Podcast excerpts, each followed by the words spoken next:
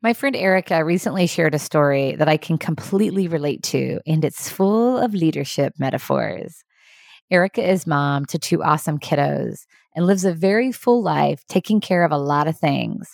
So one busy evening, she was frustrated when she got home after going to the grocery store to realize that the avocado she'd bought was not in the grocery bag. Those darn checkout people, she thought, they forgot to put the avocado in the bag. Should I drive back? No, I'm not going to do that for one avocado, she thought.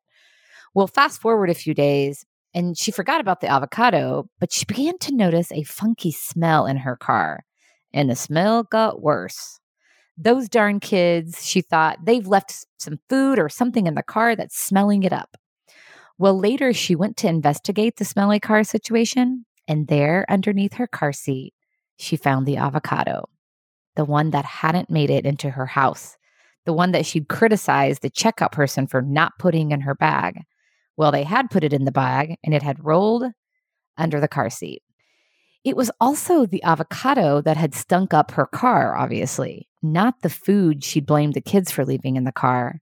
None of those things she'd been frustrated about were real. So here's a check, leaders. Those things that you're frustrated about, how many of them are actually real? A couple of weeks ago, I shared a daily dose about a message I'd, I'd, come across on social media that read, I've got 99 problems, and 86 of them are completely made up scenarios in my head that I'm stressing about for no logical reason. I can relate to Erica's story and this message because I too stress about things that aren't true, as I suspect that you do. As American film producer Jenny Young says, pause and remember. Making the wrong assumptions causes pain and suffering for everyone. Isn't that true? Pause and remember. Making the wrong assumptions causes pain and suffering for everyone, particularly for the individual making the wrong assumptions. So, this message is a call to all leaders to check ourselves and challenge our assumptions by asking do I know for sure that this is true? What other options may exist? Filter that thing or things you're frustrated about right now through these questions. Do you know for sure that the story you're telling is a true one? What other options may exist?